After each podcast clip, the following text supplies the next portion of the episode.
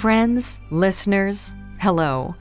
Welcome to the Voice of Love broadcast, where we can experience God's love and start on a new journey. I am your host, Catherine Mills. Today, we'll be sharing with you some recitations of God's words. This program will air at the same time every week. If you'd like to enjoy more inspirational programming, please check out the Church of Almighty God website at www.holyspiritspeaks.org. At the beginning of our program, let's listen to a hymn God puts his hope completely on man.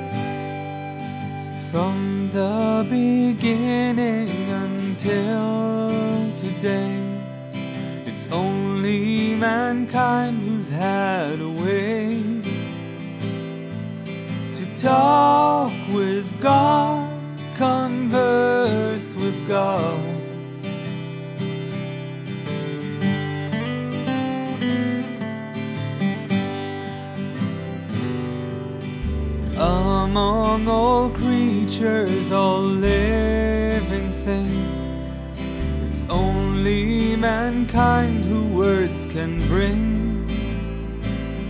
and talk with God, converse with God.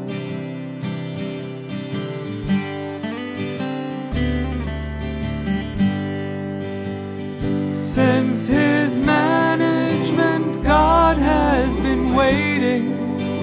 for just one offering, the heart of man, that he may cleanse and equip it and make man satisfying and loved by God. Man satisfying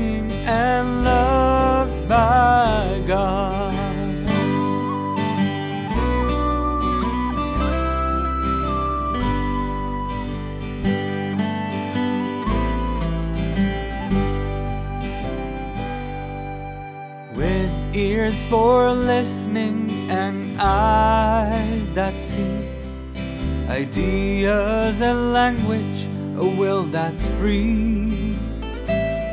Man can hear God, can walk with God.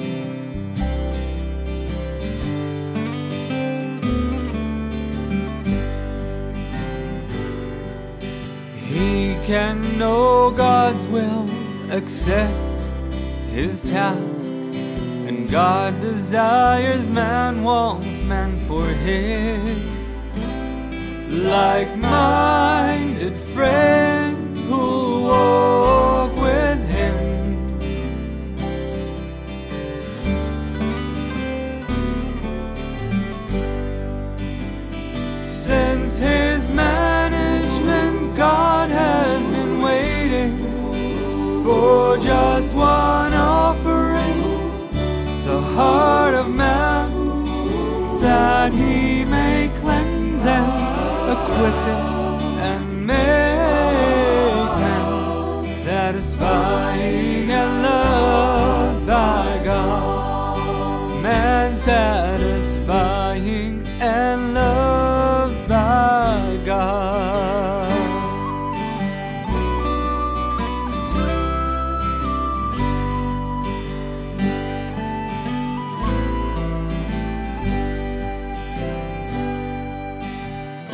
God would make man love him, shun evil and revere him.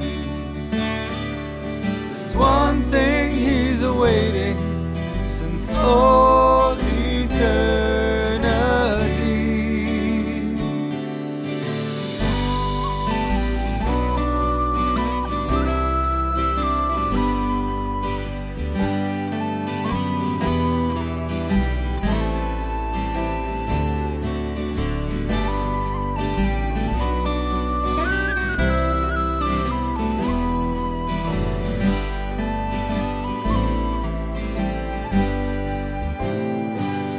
Since his management, God has been waiting for just one offering, the heart of man, that he may cleanse and equip it and make man satisfying and loved by God.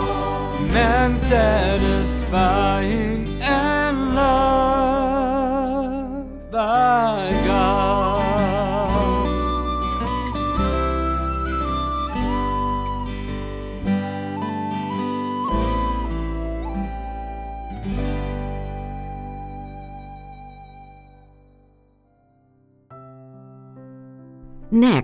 we'll be sharing with you a recital of God's words.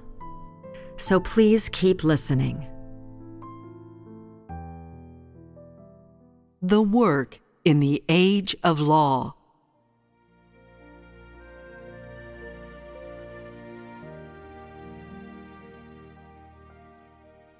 The work that Jehovah did in the Israelites established among humanity God's earthly place of origin, his sacred place where he was present. He confined his work to the Israelite people. At first, he did not work outside of Israel. Instead, he chose a people he found suitable in order to restrict the scope of his work. Israel is the place where God created Adam and Eve, out of whose dust Jehovah made man. It is the base of his work on earth. The Israelites, who are the descendants of Noah and of Adam, were the foundation of Jehovah's work on earth. The significance, purpose, and step of Jehovah's work in Israel were to begin his work on earth, gradually spreading to other nations from its center in Israel. This is the principle according to which he works throughout the universe to establish a model, then broaden it until all people in the universe have accepted his gospel. The first Israelites were the descendants of Noah. These people only had the breath of Jehovah and could take care of the basic necessities of life.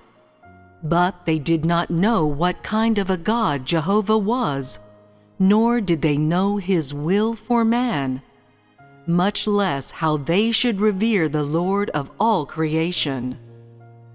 Adam's descendants did not know what rules and laws they must obey or what work the created must do for the Creator.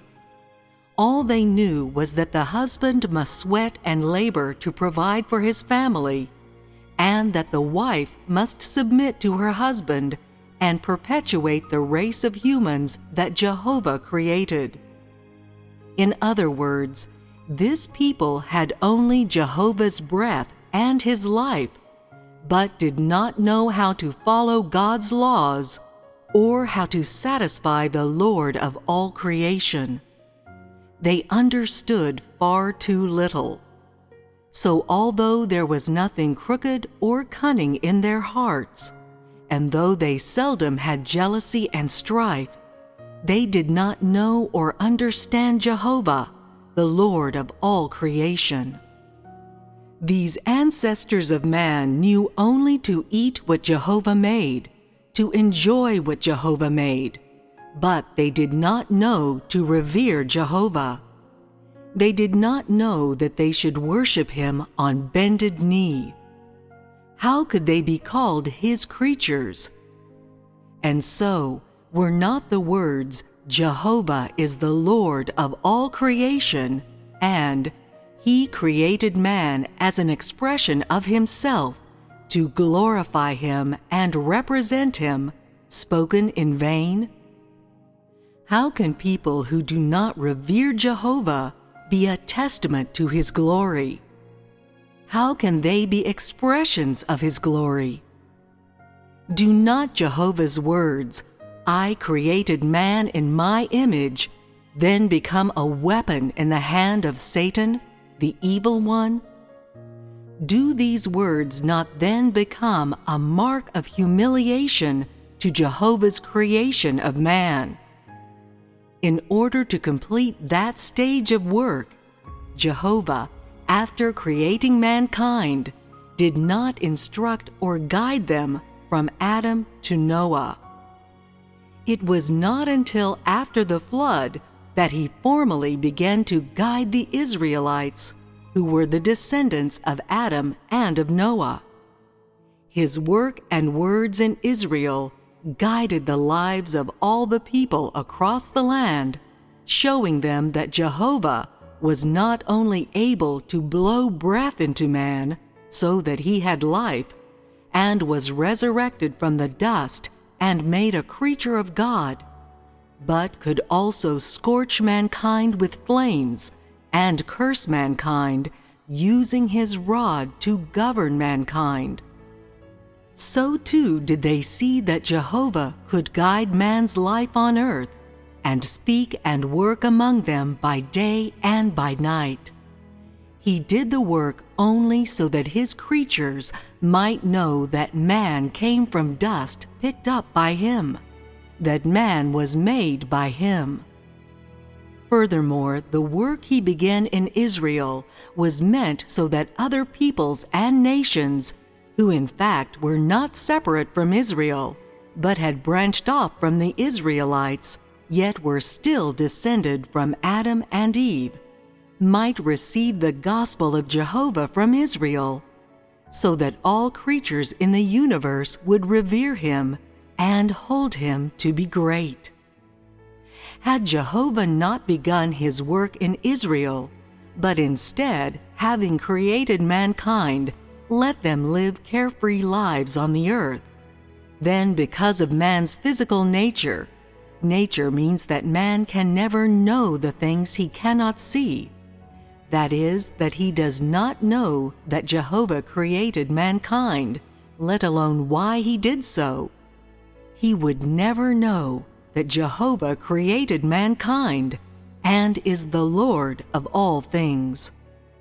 If Jehovah had created man and placed him on the earth as his enjoyment, then simply dusted off his hands and left, rather than leading among man for a period of time, then all humanity would have returned to nothingness. Even the heaven and earth and all things that He created, including all humanity, would have returned to nothingness and been trampled upon by Satan. And so Jehovah's wish that he should have a place to stand on earth, a holy place among his creations, would have been shattered. So instead, after God created mankind, He guided them in their lives and spoke to them, all in order to realize His desire to achieve His plan. God's work in Israel was meant only to execute the plan He had set in place before His creation of all things.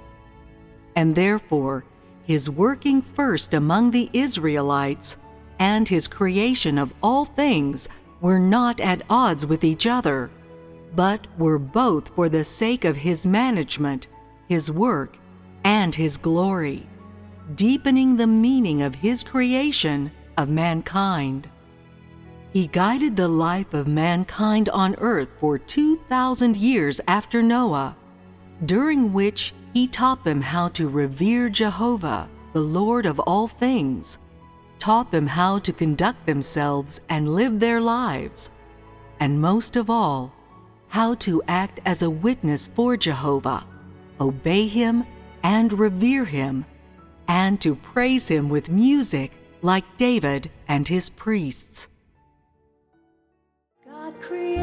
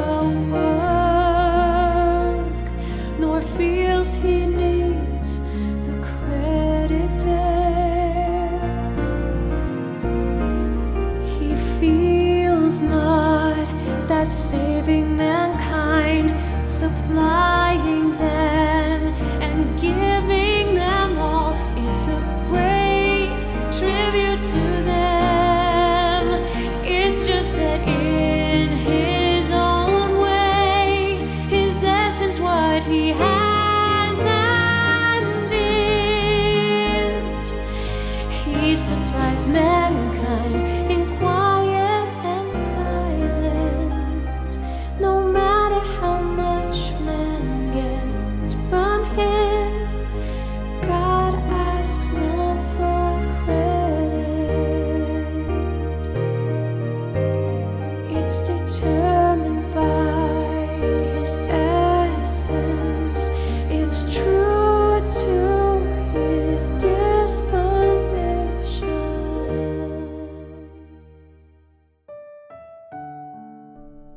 Wherever God appears, there exists the truth, the way, and the life. You're currently listening to our broadcast, The Voice of Love. If you'd like to enjoy more delightful programming, please check out the Church of Almighty God website at www.holyspiritspeaks.org. You can also email us at info at almightygod.church or call our gospel hotline at 1 347 422 1980. Before the 2,000 years during which Jehovah did his work, man knew nothing, and almost all degenerated to the depth of promiscuity and corruption that preceded the flood. Their hearts were devoid of Jehovah, let alone his way. They never understood the work Jehovah was going to do. They lacked reason, much less knowledge like living, breathing machines, ignorant of man, God, the world, and life alike. On earth they engaged in much seduction, like the serpent, and said many things that were offensive to Jehovah. But because they were ignorant, Jehovah did not chastise or discipline them. After the flood, when Noah was 601 years old, Jehovah formally appeared to Noah and guided him and his family, leading him, the birds, and the beasts that survived the flood, and his descendants until the end of the age of law, a total of 2,500 years. He was formally at work in Israel for 2,000 years, and the period for which he was at work both in Israel and outside of it was 500 years, which together makes 2,500 years. During this period, he instructed the Israelites that to serve Jehovah, they should build the temple and wear priests' robes and walk barefoot into the temple at dawn, lest their shoes sully the temple and the fire be sent down on them from the top of the temple and burn them to death. They carried out their duties and submitted to Jehovah's plans. They prayed to Jehovah in the temple, and after they were inspired by Jehovah, that is, after Jehovah had spoken, they led the people and taught them they should revere Jehovah, their God. And Jehovah told them that they should build the temple and the altar and at the time set by Jehovah, that is, on Passover, they should prepare newborn calves and lambs on the altar as sacrifices to serve Jehovah, so as to restrain them and put reverence for Jehovah in their hearts. Whether they obeyed this law would be the measure of their loyalty to Jehovah. Jehovah also set the Sabbath day for them the seventh day of his creation.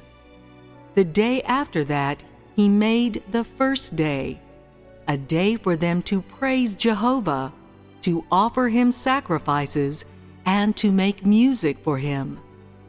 On this day, Jehovah called together all the priests and divided the sacrifices on the altar for the people to eat, so that they could enjoy the sacrifices offered to Jehovah. And Jehovah said that they were blessed and had a part with him, and that they were his chosen people, which was Jehovah's covenant with the Israelites.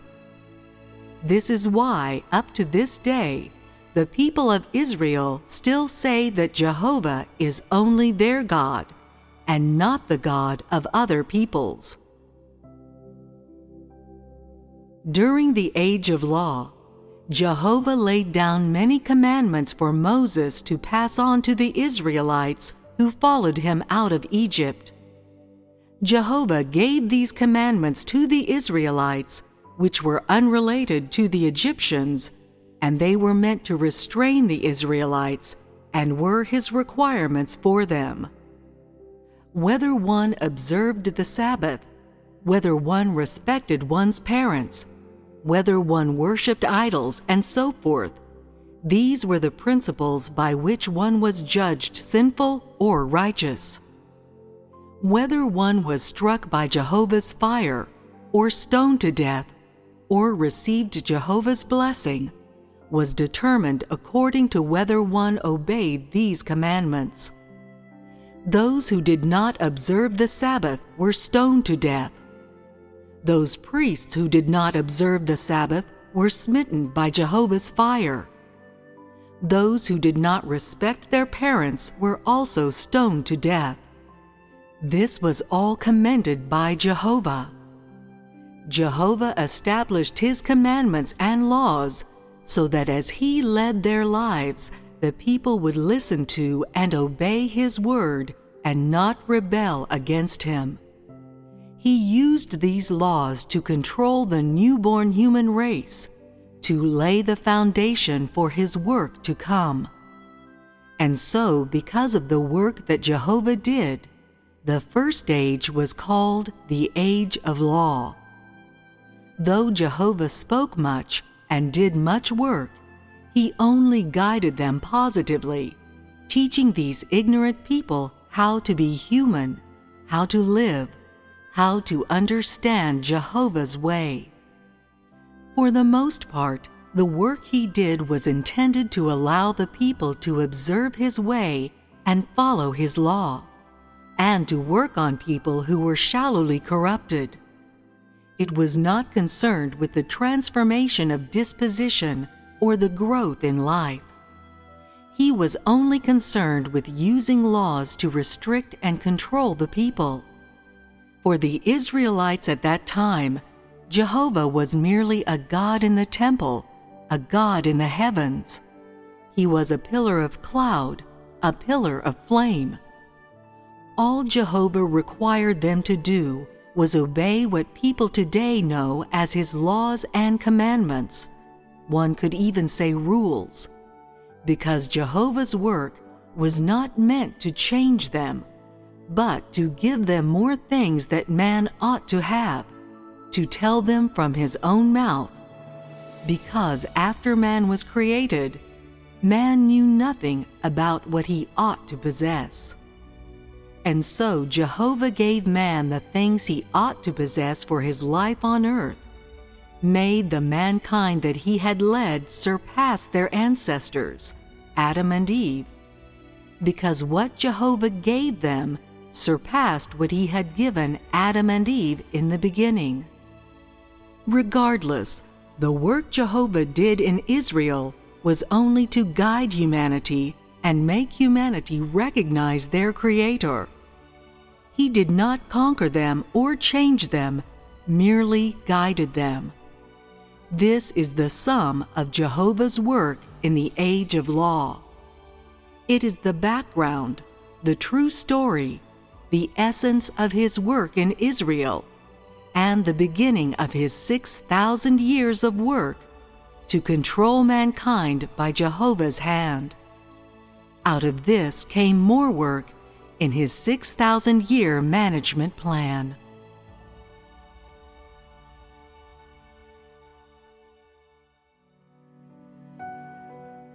God's words nourish our lives and cleanse our hearts They bring us abundant love and inspiration, and they encourage us to always forge ahead. Next, let's listen to our last song for today.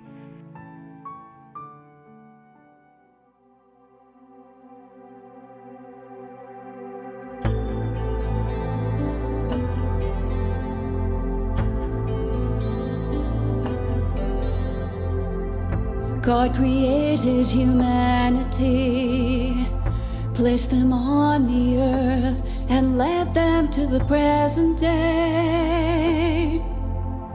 He served as a sin offering, and through this he saved man. In the end, he still must conquer restore man to his original state.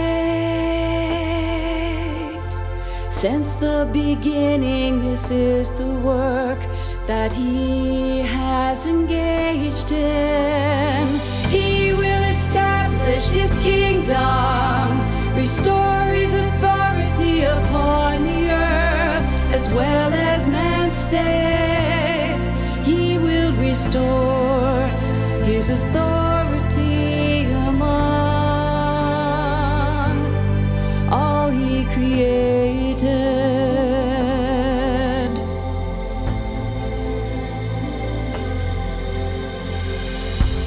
Corrupted by Satan, man has lost his heart, his God fearing heart,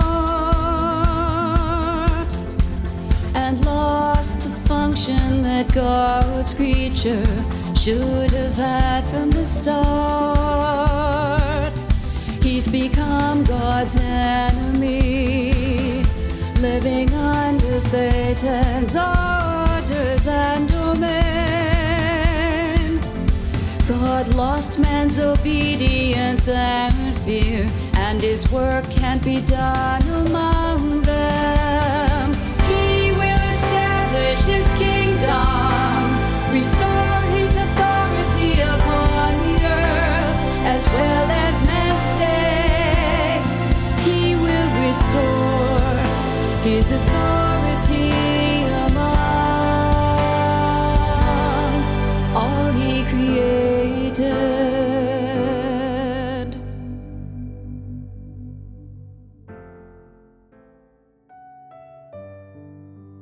Well, friends, that's it for our program today.